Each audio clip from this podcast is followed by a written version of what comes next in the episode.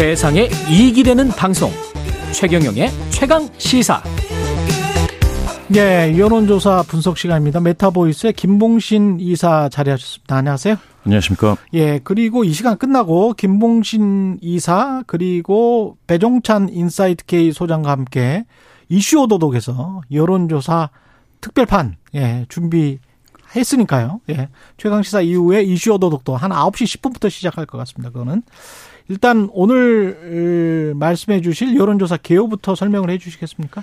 예, 예. 오늘은 한 세 가지 정도인데요. 서울경제신문이 이제 한국갤럽에 의뢰해서 강서구 보궐선거 직후 10월 12일에서 13일 조사한 결과가 하나 있고요. 예. 어, 또 다른 거는 그 전주에, 아, 그 직전주에, 에, 에, 직전인데, 예, 같은 주네요. 한국갤럽 음. 자체 정례 조사입니다.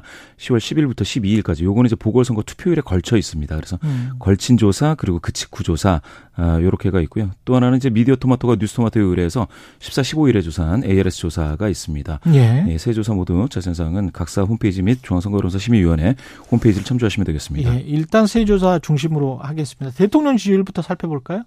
예, 예. 대통령 지지율은 이제 가장 최근에 조사한 미디어 토마토, 뉴스 토마토 조사에서 음. 어, 긍정률이 30% 선을 하향 돌파해서 29.2%그 20%대로 내려왔다. 예. 아, 이렇게 예, 나오고 있습니다. 예. 이제 그런데 이제 이게 그, 그 지난주에는 33.9여서요. 이게 오차 범위가 얼마죠? 오차 범위가 이제 6, 저, 플러스 마이너스 3.1. 3.1? 예, 예. 그래서 오늘 이제 6점, 6.2니까 예. 뭐그 안에 있네. 오차 맞습니다. 범위네. 예. 이게 완전히 뭐 뚝 떨어진 것처럼 보일 어. 수가 있는데 그거는 이제 30%대였다가 20%대로 이제 하락해서 그렇고요. 음. 예, 예. 사실은 방금 말씀 주신 것처럼 오차 범위 예. 이내에 오차 범위 예. 이내에 예, 있다. 예, 변동입니다.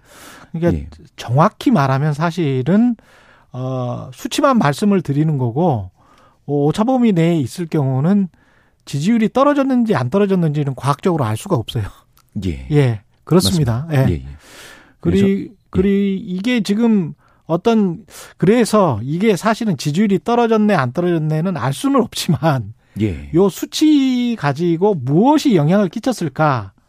국정감사 뭐 저, 뭐였죠? 저 강서구청장 선거 뭐 예, 이런 예. 것들이 쭉 있었는데 맞습니다. 예 어떤 게 영향을 미쳤다고 볼 수 있을까요? 일단은 제가 봤을 때는 음. 그 작년에는 추석 연휴 전후해 가지고 대통령 긍정률이 27에서 예. 33으로 6%포인트 상승했거든요. 이 예. 갤럽 조사에서는. 그런데 이번에는 그런 게 전혀 없습니다. 음. 방금 말씀 주신 것처럼 어 횡보인데요. 예. 보궐선거는 사실은 이제 참패라고 할 수 있는데 여당이 그렇죠. 예, 그런데 이제 속 시원한 혁신 방안은 나오지 않고 있습니다. 그래서 예. 많은 사람들이 아, 그러면 긍정률이 대폭 하락할 수도 있겠다라고 어. 생각할 수- 수도 있는 것 같은데 예. 그 정도는 아니었어. 예, 그거는 이제 사실은 지금까지 이제 기대가 좀 있어야 아, 네. 이것도 이제 하락폭이 좀 보이는데요. 아 기대가 있어야 하락폭이 있다. 예, 기대가 있어야 좌절도 있는데 기대가 없으니까 음. 계속해서 이제 악재가 누적되어 왔지 않습니까?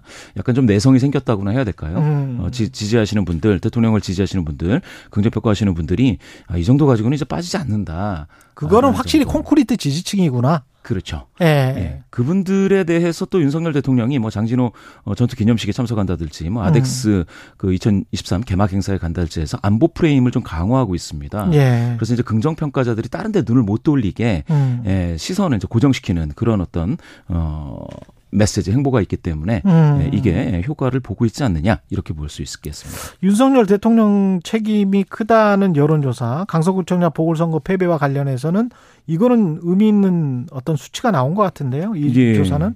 예, 앞서 이제 미디어 토마토 뉴스 토마토 조사인데요. 예. 보궐선거 패배에 누구 책임이 가장 크다고 생각하느냐라고 물었더니 윤석열 대통령이라는 응답이 57.5. 57.5. 예, 10명 중에 6명입니다. 예. 김태호 후보가 14.9인데요. 김기현 국민의힘 지도부는 10.7에 불과해서요. 음. 예, 예.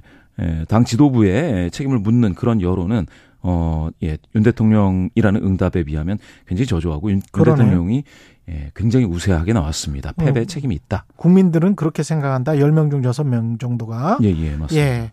연령대나 지역별이나 이렇게 좀 살펴보면 어떻습니까? 특징이 있습니까? 어, 연령대별로 그리고 이제 지- 모든 지역에서 다 윤석열 대통령에게 책임이 가장 크다라는 음. 응답이 우세했습니다. 모든 지역에서. 모든 지역에서요. 그 다만 국민의힘 지지자 중에서는 예. 음. 그 강태우 후보, 김태우 후보가 아, 책임이 크다라는 응답이 36.6%로 윤석열 대통령 책임 14.7보다는 많았습니다. 아, 국민의힘 지지자들 중에서는 김태우 후보의 책임이다. 예. 이게 가장 높았군요. 예. 그 다음에 그 전에 보면은 김, 김행 여성가족부 장관 후보자도 낙마를 했었고 예. 이게 어떤 지지율에 영향 신원식 유인촌 장관 후보자들도 인사 문제 이게 그 항상 물어보잖아요. 예. 예, 영향이 있었을까요? 맞습니다. 인사와 관련돼서 굉장히 음. 그 하방 압력이 계속 유지됐었는데요.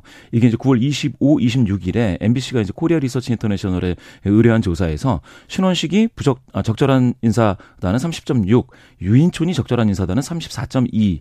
그런데 이제 여기서 김행 이 적절한 인사다라는 24.0으로 엄청 낮았습니다. 그러네. 근데 같은 조사에서 이제 윤석열 대통령 긍정률은 오히려 이 이러한 적절성보다는 높은 36.3이니까요. 아. 어, 이런 인사와 관련된 어 어떤 국민적 어, 적절성 평가가 굉장히 낮은 수준이죠. 그러니까 신원식 김행은 특히 낮네요. 마- 낮습니다. 예, 특히 김행은 20%대니까. 예, 그렇죠? 그러니까 대통령, 낮습니다. 대통령을 지지하는 사람들도 이 인사는 좀 문제가 있다라고 맞습니다. 생각하는 게 김행, 신원식.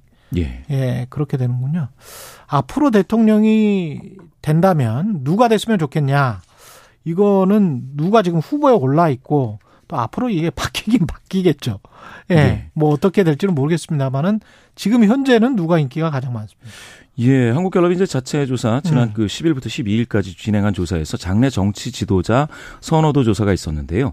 이재명이 전체 중에서 22%, 한동훈 14%로 이재명 대표가 8% 포인트 앞서고 있습니다. 음. 그런데 이제 여기서 또 이제 평소 정치에 관심이 있다는 응답자 중에서만 본다면 이재명 36, 한동훈 23으로 13% 포인트 격차로 더 벌어집니다. 음. 그래서 지금 이거는 이제 오픈 문항이거든요. 그렇죠. 오픈 자유응답식. 예. 그러다 보니까 이제 예, 사람들 자, 머리에 자기가 생각 생각나는 사람 그냥 말하는 거예요? 맞습니다. 주관식으로? 예, 주관식입니다. 아. 그러다 보니까 이재명 대표가 아, 유권자들 뇌리에 아주 각인되어 있다 이렇게 보실 수 있겠습니다. 여당 지지율은 어떻습니까?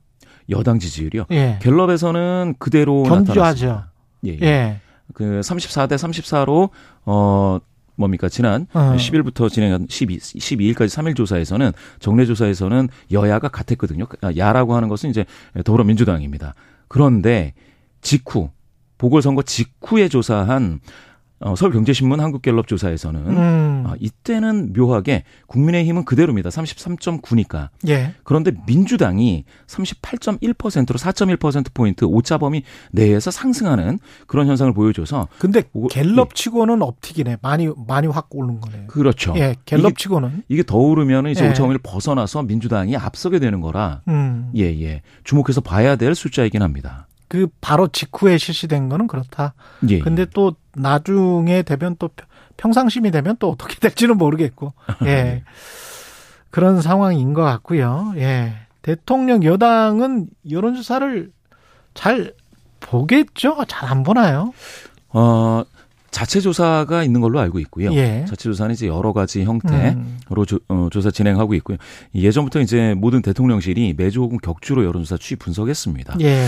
그리고 이제 그 공표되는 조사 중에서 한국갤럽이라든지 NBS 조사 이런 경우에는 음. 꾸준히 모니터링 하고 있을 겁니다. 그래요. 예. 근데 제가 평소에 궁금했던 게 갤럽은 왜 그렇게 항상 그 일정하게 나올까요?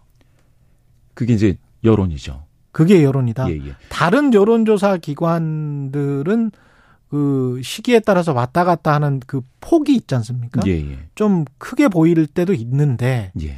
왜 갤럽은 굉장히 일정하게 나오던데? 두 가지인데 이제 전화 예. 면접 조사에서는 무당층이 좀 많이 잡힙니다. 음. 그게 뭐 사실 그 정당을 지- 지지하는 정당이 없다라고 하는 무당층이 많은 거는 예. 뭐 당연한 현상일 텐데요. 예. 어, 그렇게 되기 때문에 전화 면접 조사에서 무당층이 잡힌 상태에서 음. 뭐 양대 정당의 지지도 격차가 예. 아, 비교적 완만하게 보이는 거죠. 그게 음. 그 격차가 크지 않아 보이는 건데 ARS 조사에서는 이게 무당층이 거의 안 잡히는 경우에 예. 어느 정당이 확, 어, 높아지면 확 높아지는 것처럼 보입니다. 음. 예, 예. 그 격차가 굉장히 크게 벌어졌다, 어, 아니면은 좁혀졌다. 이게 좀, 그, 좀 크게, 진폭이 좀 크게 느껴지죠. 그리 이게 아니 그리고 강서구청 강서구의 지역적 특성도 있겠습니다만은 원래부터 뭐 야당이 유리한 지역이다 국민의힘은 그렇게 이제 이야기를 하고 있기도 하, 하는데 근데 그럼에도 불구하고 한 17% 포인트가 차이가 나는 예. 그런 여론조사는 없었단 말이죠. 아, 그거는 왜 그런 거예요? 발표되지 않은 그 내부 조, 조사에서는 20% 넘는 격차도 있긴 있었습니다. 아, 그래요? 예, 예. 격차도 그렇게 나기도 했고요. 음. 어, 그, 그런데 이제 실제 격차는 이제 17.15%포인트인데, 예. 예, 예. 그게 이상할 거는 없죠. 과거 선거 경우에도 예. 보면은. 다만, 이번 보선을 그렇게 이제 그 퍼센티지 득표율의 음. 격차로서 보기보다 음. 득표 수로 따지면은 약간 좀 재미있는 거는 그 이번에 그 김태호 후보 같은 경우에 9만 5천 표 얻었습니다. 예. 그 수준은 2018년, 2018년에 어, 보수 정당이 나뉘어서 자한당과 바, 바른미래당으로 나뉘었을 때 그두 음. 정당을 합쳐 합쳤을 때 이제 9만 9천 정도였거든요. 예. 그러니까 2018년 지방선거 당시에 이제 에, 더불어민주당 문재인 대통령 초기 선거라 굉장히 그 바람이 불었었는데요. 어, 그때 수준으로 완전히 돌아간 거죠. 득표 수로 따지면 국민의힘 입장에서는 예 예. 그렇군요. 예. 조금 전 언급된 지난해 윤석열 대통령 국정수행 긍정평가 여론조사 개헌은 지난해 9월 13일부터 15일까지 조사한 거고요. 당시에 대통령 지지율은 33%. 모든 여론조사 결과 지금 언급했던 것들요. 중앙선거 여론조사 심의 홈페이지를 참조하시면 된다는 말씀드리고요. 자세한 여론조사 관련해서 그리고 이것의 정치적 함의는 지금 김봉신 이사와 배종찬 소장과 함께 이야기 나눠보겠습니다. 이슈 오더도 기다려 주십시오. 고맙습니다. 감사합니다. 예, 10월 18일 수요일 KBS 일라디오 최경련의 최강시사였습니다.